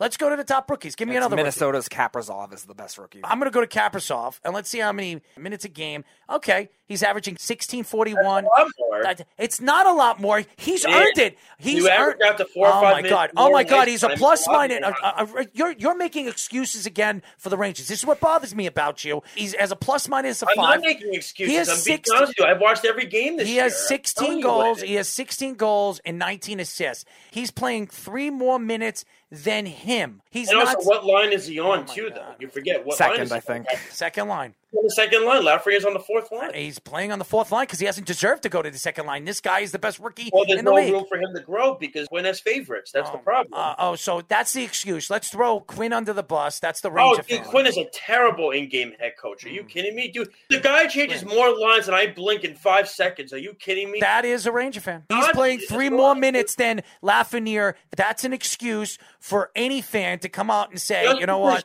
it's not playing enough. game, That doesn't mean I'm not knowledgeable to not I, know what I didn't. I didn't say that you were. To say this, that if he played the same amount of minutes, he'd have same amount of points or close to the same amount. It's oh, crazy. Oh, that's not even true at all. But they're not putting him in a situation to succeed. Yeah, well, that's what it is. well, you put him with Panarin. He doesn't deserve to play with Panarin because Panarin doesn't deserve to play with himself because he hasn't played very well. So there we go. Actually, Panarin's played very well last few. Very well, a few games, but the whole season that would be a no. And I, I don't want to. hear Yeah, two weeks. There we go again, finding a way to make an excuse for. And there we go again. You crapping on a team that I like. I'm not so- crapping on anything. I'm just trying to. I'm trying to tell you. I try to throw you a curveball, and then you try to find something to make an excuse to get yourself out of. There's no excuse to this. There's no, I didn't get out at all. No Lafreniere perfect- was I've the every game this year. Lafreniere is the number one draft pick. They should have traded out of that pick. They should have given Lafreniere up and figured out where their weaknesses were and tried to get players to fill in those weaknesses to make you a playoff contending team. Maybe they would have, but nobody ever thought that that would even be an option. No, you know why? Because JD's head so far up his ass, and he thinks, Oh yeah, John put in- Davidson. No, the guy that built the Columbus Blue Jackets. Columbus. built- What did the Columbus Blue Jackets win? they swept the Tampa Bay Lightning. Have they built- won anything? That was my question. A good level team that's become a big hockey town. Did they win?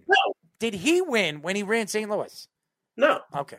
but again, he was the Never won. builder. There were certain pieces that were made at the trade deadline that made them a better team. St. Louis, the reason why they won the Stanley Cup is they decided to go with Craig Berube, something that uh, great John Davidson didn't do. I get mad when I listen to the Beef and I talk to the Beef because the Beef, he hates the Islanders so much and he hates certain teams so much that he wants to throw somebody under the bus, but then he's lost to understand what he's talking about when he talks about it. I think there's certain things that bother me about the New York Islanders, and I'm not going to say it. On- there a well-run organization? I didn't say they weren't a a well-run organization. I'm saying that there are certain things that I disagree with what they do and how they do it, and that's a big problem on why they are in the position that they are when it comes to salary cap and problems that they're in, and they put themselves. That in. was the old regime. That's no, it wasn't. Lou Lamoriello brought Komarov in. He brought Varlamov in. He brought in those guys. To me, that's just another excuse. As an Islander guy and as an Islander fan, I'm not going to make excuses for Lou Lamoriello. There's goods and there's bads. I'm telling you right now, John Davidson had no thought of trading out of that pick, and that's why JD and Lafreniere, we're going to go back 10 years from now, and the Rangers, I don't care if they were drafting at number one or not, I'm going to say they made a mistake drafting Alexis Lafreniere because he did not fit what the Rangers needed at the time. When we come back, Speedy, what do we got? Debate Wars. here on the Weekend Crunch.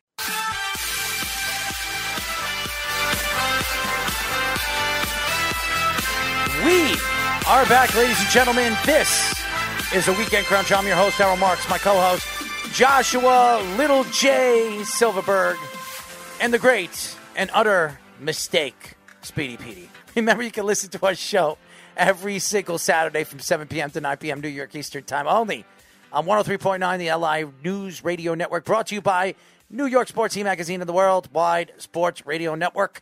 Download the Worldwide Sports Radio app by going to www.srn on the iOS, which is Apple or Android, Worldwide Sports Radio Network. Well, I will say this has been a great show and, and a lot of curveballs thrown, and obviously no strikes, aka the New York Yankees. But, anyways, let's go into a very fabulous part of our show, Speedy. Debate Wars. Here we go. All right, fittingly, we'll start in the NFL this week. One player, notable player, announced his retirement this week. We'll debate this one first. More dominant Patriots wide receiver, Wes Welker or the recently retired Julian Edelman? Which one should I say for Jeff? That's the question. just, uh, just make sure you just watch that burger show. That's all Um, he'll care I about. did. I wanted to vomit after I watched it for two minutes. You know, it's interesting because you look at both of the numbers, and it's it's weird because Wes Welker, when you look at it, had the better numbers in the regular season. But of course, the prime is the playoffs. That's the most experience, right? And that's the most important factor. Is what do you do in a big game? And I think Julian Edelman stood out a little bit more in the bigger games when it came to the big catches that he had. Both guys really flowed in the system very well. But for me, I go by the bigger games, the guy that won the championship. So I would go with Julian Edelman.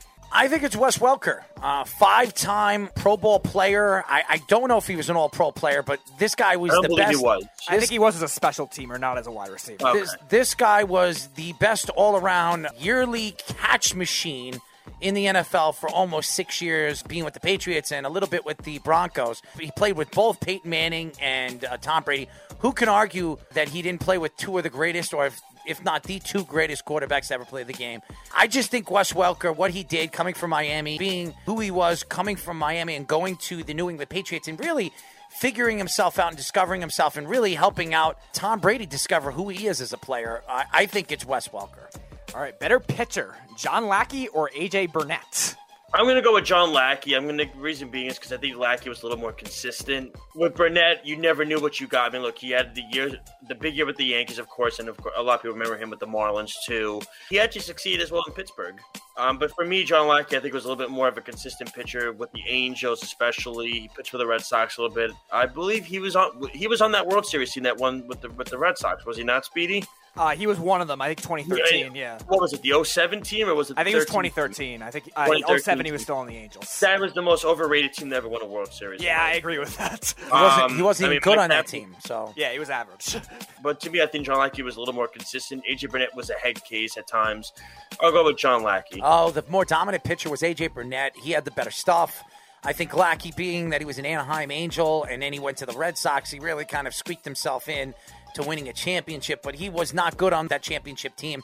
AJ Burnett was a big part of the Yankees winning that championship in 2009. I think the money that he got was a little bit overboard, but that's what you have to do to get your team where you wanted to go, especially winning all those championships in the 90s. I think the better guy, the better player, the better all around stuff is AJ Burnett. So Johnny Boy is now Johnny Appleseed. So it's AJ. All right, better goaltender, Cam Ward or Kari Lehtonen? To me, Cam Ward was the guy that stood out a little bit more, especially when they won that Stanley Cup. Uh, Right, he was the goalie for the Stanley Cup team for the Hurricanes. I want to say correct. Yep. Yep. Kyle Lehtonen, he was a good goalie. Cam Ward was, but Cam Ward had some really sensational years with the Hurricanes, so I'll go with Cam Ward. Cam Ward was the better goaltender when it comes to the big game and maybe a little bit of time, but Lehtonen is better. He's a better goaltender, I think. But I doesn't mean- it give you an above-average number, kind of when you look at it? Well, if you look at a championship, you give it to I mean, Ward. you can say with Corey Crawford, though. I mean, I guess it could be in the same scenario. Was Corey Crawford better than certain goalies? Ward because he's the champion, but I don't think he was the better all-around player. I think I think the fact that uh, Lehtonen was a better yearly goaltender. Ward got really, really bad, and he got really, really bad fast Yeah, after he he won. So I asked Ward because he was the champion, but he had the better playoff run. But that's about it. Better specialty shot, Steph Curry's three pointer or Kevin Durant's mid range? Oh, I mean, come on. Steph Curry, he's turned the NBA into a worse sport because of this whole stupid shot that he made. Now everybody's trying to shoot it from midcourt now. I mean, that's like the whole new thing. It's impressive that he does it. But the thing of it is this Kevin Durant, that mid range shot, he does on a consistent basis, and he's done it since he was at Texas. He's one of the best shooters. You could even make the case the best shooter in the NBA. So I think Kevin Durant's way been way more consistent. Clearly, you could see it as well when Kevin Durant leaves the Warriors. What happens? Steph Curry doesn't do as well, right? So to me, I go with Kevin Durant. Well, he's saying shot, not the better player. I, I think Steph Curry changed the game. His three point shot changed the game, and the mid range shot has always been around. I mean, Michael Jordan was a great mid range shooter. I- But I it's mean, always been consistent with Durant, though. Yeah, That's the but, uh, I I understand mean- what you're saying with Steph and that shot. It was a very Steph, listen. Steph has been consistent too. I mean, he's a career 48% three point shooter. I mean, how consistent do you have to be I'm just a Steph Curry hater, man. I, I, I, don't like him either. But I, We know. I don't like him either. But if you're going to ask me what changed the game and who has a better shot, it's Steph Curry. I mean, he's he is the shooter. He's he's the best three point shooter to ever play the game. He changed the game by himself, even though not for the better, but for his better it is, and that's why he's all. Well, maybe we don't know. Maybe Durant can do that too. We just don't know it. Durant's done. He's going to win another championship or two if, if wherever he goes, but he's done. His career is, you know, he's 32, 33 years old. Steph Curry too. I mean, they've made their points on who they are as players. So I'm going to go with They're uh, annoying. good old Steffi Weffy and his Killer Bears. I, Errol throws another curveball. I didn't think he would be the one to argue for Steph Curry, but here we are. By the way, the word that everybody's got to find is odor. All right. Better active outside rusher. This is their whole career, not just currently right now. Justin Houston or Ryan Kerrigan? I would have said Kerrigan. The problem with Kerrigan is he had so many injuries, a ton of concussions and everything like that. Justin Houston made an impact in Kansas City. Obviously, they didn't win the Super Bowl with him, but he still was one of the better pass rushers. And then even when he's gone to Indianapolis, he still has made so- somewhat of an impact. That defense is really good. With Kerrigan, you see it. His stats have gone down every single year, and it's due to injuries. And his injury started really early on when he came out of Purdue. I mean, he was really good when he came into the league, but to me, Justin Houston has been the way more consistent player.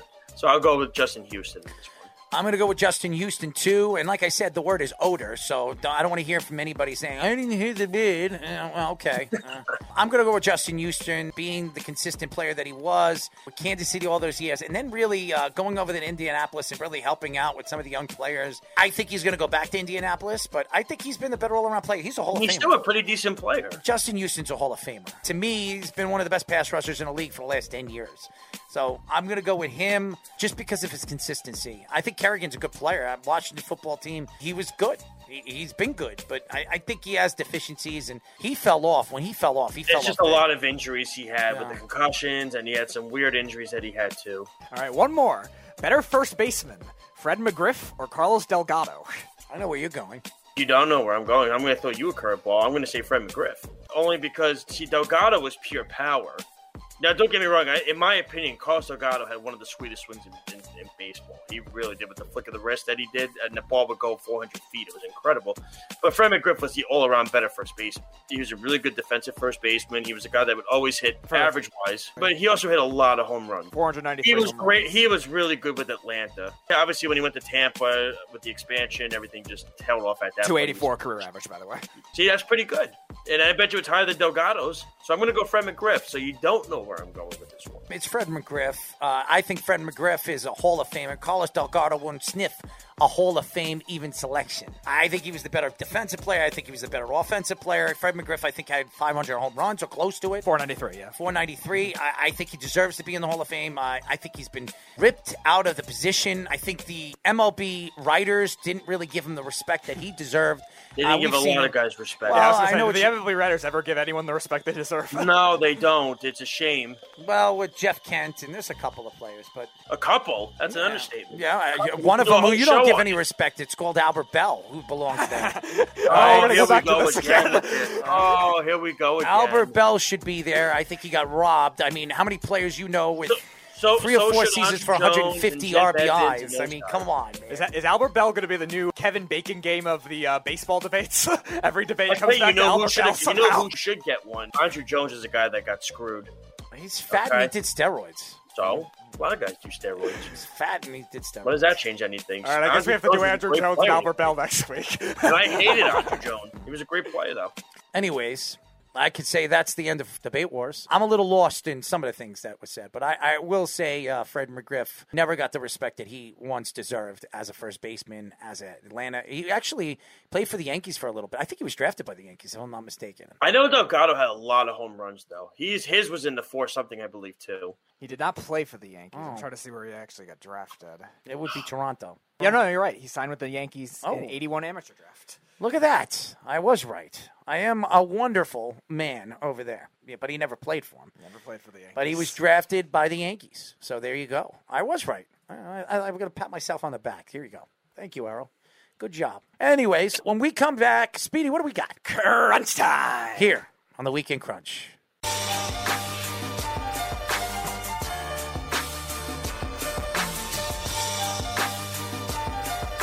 We are back, ladies and gentlemen. This is the Weekend Crunch. I'm your host, Errol Marks, my co host, Joshua Silverberg. On the board, as always, Mr. Tidy Whitey Man himself, Speedy Petey. Remember, you can listen to our show every single Saturday from 7 p.m. to 9 p.m. New York Eastern Time only on 103.9, the LI News Radio Network. Brought to you by New York Sports Team Magazine and the Worldwide Sports Radio Network. Download the Worldwide Sports Radio app by going iOS, WWSRN, or Android. Worldwide Sports Radio Network. Please, guys, if you haven't checked out our website, go and check out the website. It's, it's a beautiful website. All you have to do to check out the website is go to worldwidesportsradio.com. We have a trivia game called the New York Minute Trivia Game where you can win prizes. You have a minute to answer seven questions. It is specially made for the fans on our network.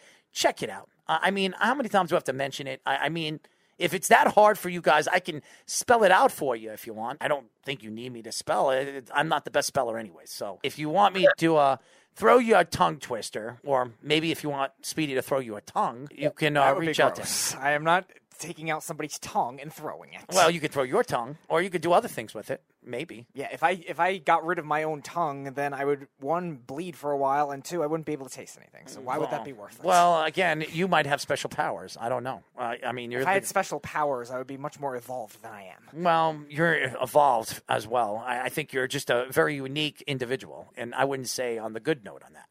But uh, anyways, my point. well, your points are uh, definitely valid. Anyways, what do we got?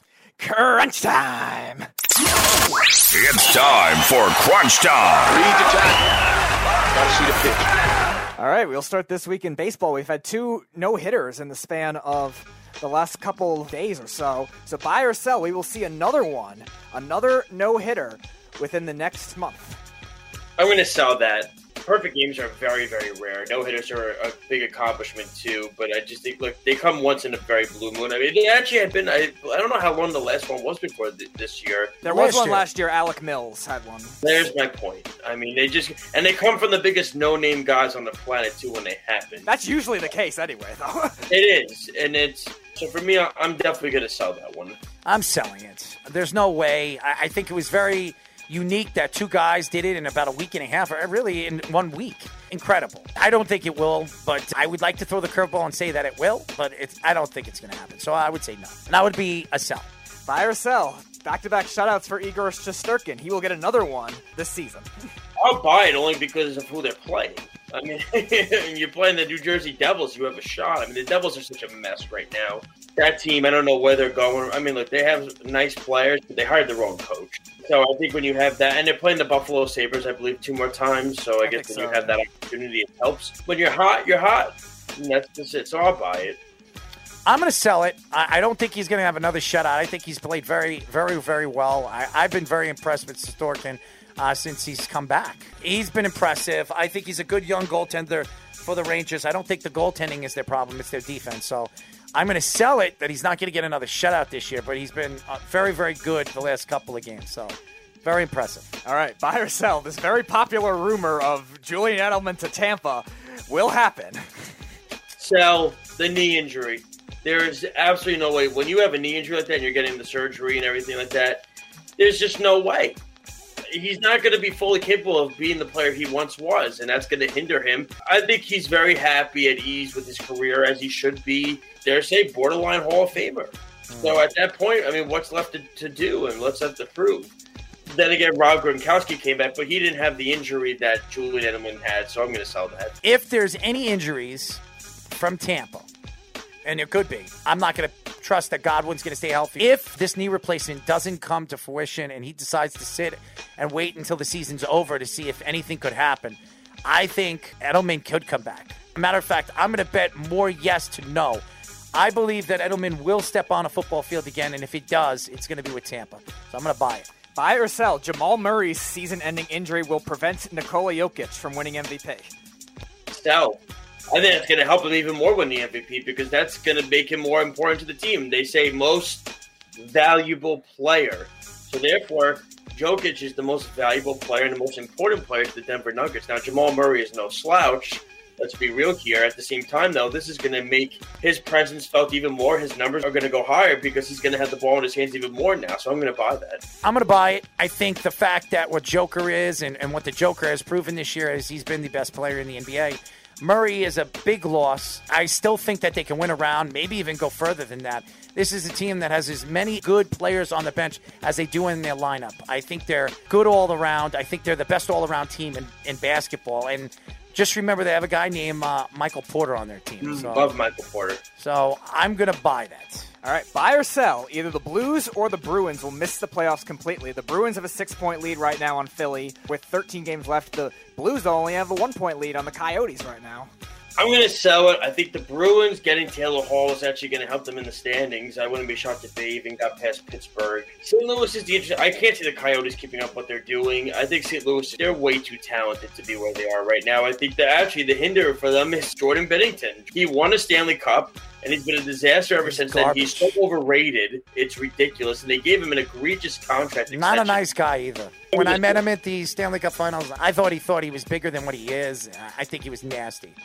I mean, the thing of it is, Talk too, to is- women, he wouldn't talk to guys. But the, and the weird thing too is when you even answer that is they gave him a contract extension for absolutely no reason because he wasn't even playing well, and yet they gave him one anyway. It made no sense at all. The Blues are way too talented to be where they are right now, so I'm going to sell that. I think both teams will make the playoffs. I'd be surprised. I don't. I don't think they're both going to make the playoffs. As a matter of fact, I, I see both of them not make the playoffs then make the playoffs. I think St. Louis has the best chance. Oh, I think Boston definitely is getting in with it. I don't. I- I- even though they're playing- look at the numbers. Taylor Hall since he's joined the team, I think already has two or three goals That- already. that's fine. That's- that- That's- He so much depth. Okay, they they have two goals, and I understand that, and he's hot right now. And what happens when he gets into that hole again? I'm going to say how many games hole is going to be a hole games? again. I mean, seriously, I, I, I don't. So how many games are left in the season though? Thirteen.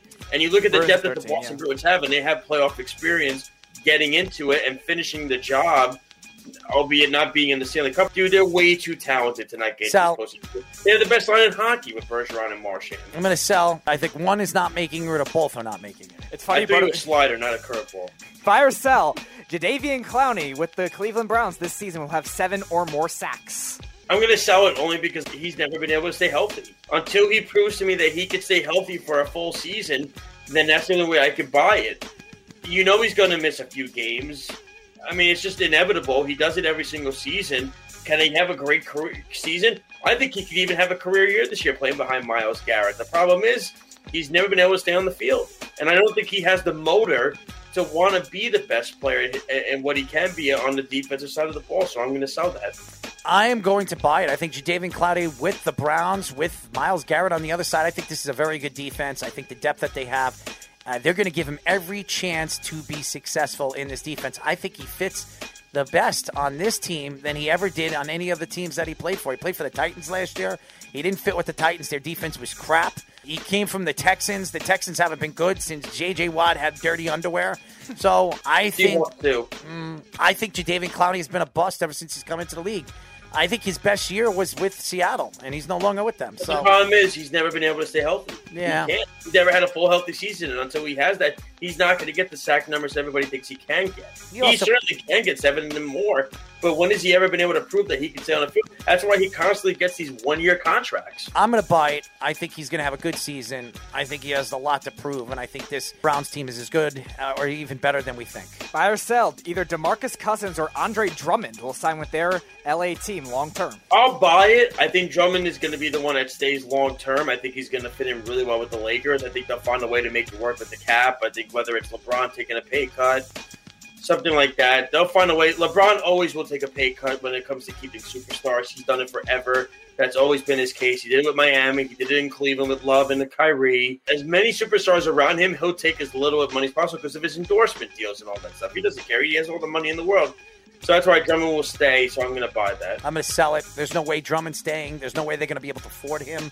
Uh, Drummond is one of the top three centers in the league, and that's going to show when you're going out there and you're trying to work the market.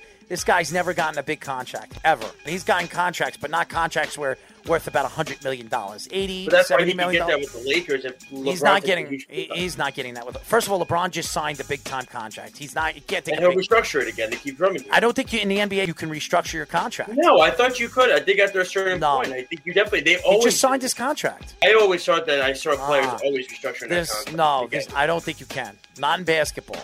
In football, you can. I don't think in basketball. Once your contract is in, your contract is in. The only way you can restructure if all three of you are up for a contract. That's the only way you can restructure it. That's what LeBron did with Miami did. You know, with all three of them became free agents, and that's what they did. Wade and LeBron took less and gave more to Bosh because of the endorsements that they have. There's no way I, I, they can do that. So no, Andre Drummond is not staying with the Lakers. I see Andre Drummond going somewhere else. DeMarcus Cousins will sign back with the Clippers. I, I, he's not getting a lot of money. Guy can't stay healthy. So yeah, he'll he'll go back with the Clippers if he wants to stay there, or he can go and play with the Knicks over there uh, with Kentucky every Kentucky. Oh, Everybody God. with Kentucky. So uh, he might go over there. I, I I could see John Wall going there. I could see Booker going there. I think every single great Kentucky player is probably going to go there. So that has a better chance of happening uh, with him and the Clippers. That's it. All right, one more. Buy or sell. We've seen both of them get a goal already with the Islanders. Either Travis Zajac or Kyle Palmieri will get their first assist as an Islander within the next three games. I'm going to buy it. I think they're they're both too talented. They're both just trying to fit in and get their feet wet with this team, right? That's what it comes down to. That's that's essentially what it is. They're trying to fit in and fit with the system and fit with the team. Again, I think Palmieri is too talented. Look, he's playing on the line with Barzal. He should be getting an assist, and I can't see him why. And Zajac's been a good fit for the depth wise for the for the Islanders, so I'm going to buy it. I'm going to buy it. Palmieri's too talented. Zajac is a good leader. I think the problem with the Islanders right now is not those two. I was just thinking where the lines are and where Barry Trotz trusts these lines to be as the season progresses and as the playoffs are right around the corner. I, I think once they figure it out, I think Paul Murray fits perfectly with Barzal. I think there's just no chemistry yet. I think when they figure that out, watch out. I think that's a very fast line and a dangerous line. So I'm very intrigued on what this line could be moving forward uh, for the New York Islanders. That's it for our show. Wow. Like I said, I've been very excited on the movement of what our network is. And I want to give a shout out to iRadio USA. I want to give a shout out to all the guys and all the fans that listen to the World Wide Sports Radio Network. We are who we are, and it's been a fantastic year for our network. Uh, even with the COVID 19, I, I just think it's been just very, very fun ride. And there's a lot of people to thank, and there's a lot of people that, uh, you know, you wish they would be more involved with uh, all the great things that we have done to get where we are today. And I'd like to thank 103.9. I'd like to thank Pat and John and Bruce. And obviously, Mike, the producer, all the people over here at 103.9. Uh, they've been very gracious. They've been great.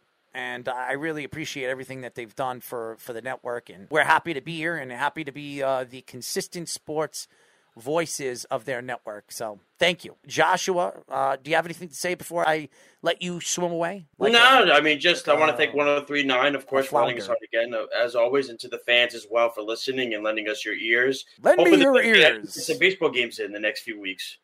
there he is. He's a real interesting man when it comes to the Mets, uh, just go to Josh. If you want to feel good about your team, especially the Mets, go to Josh.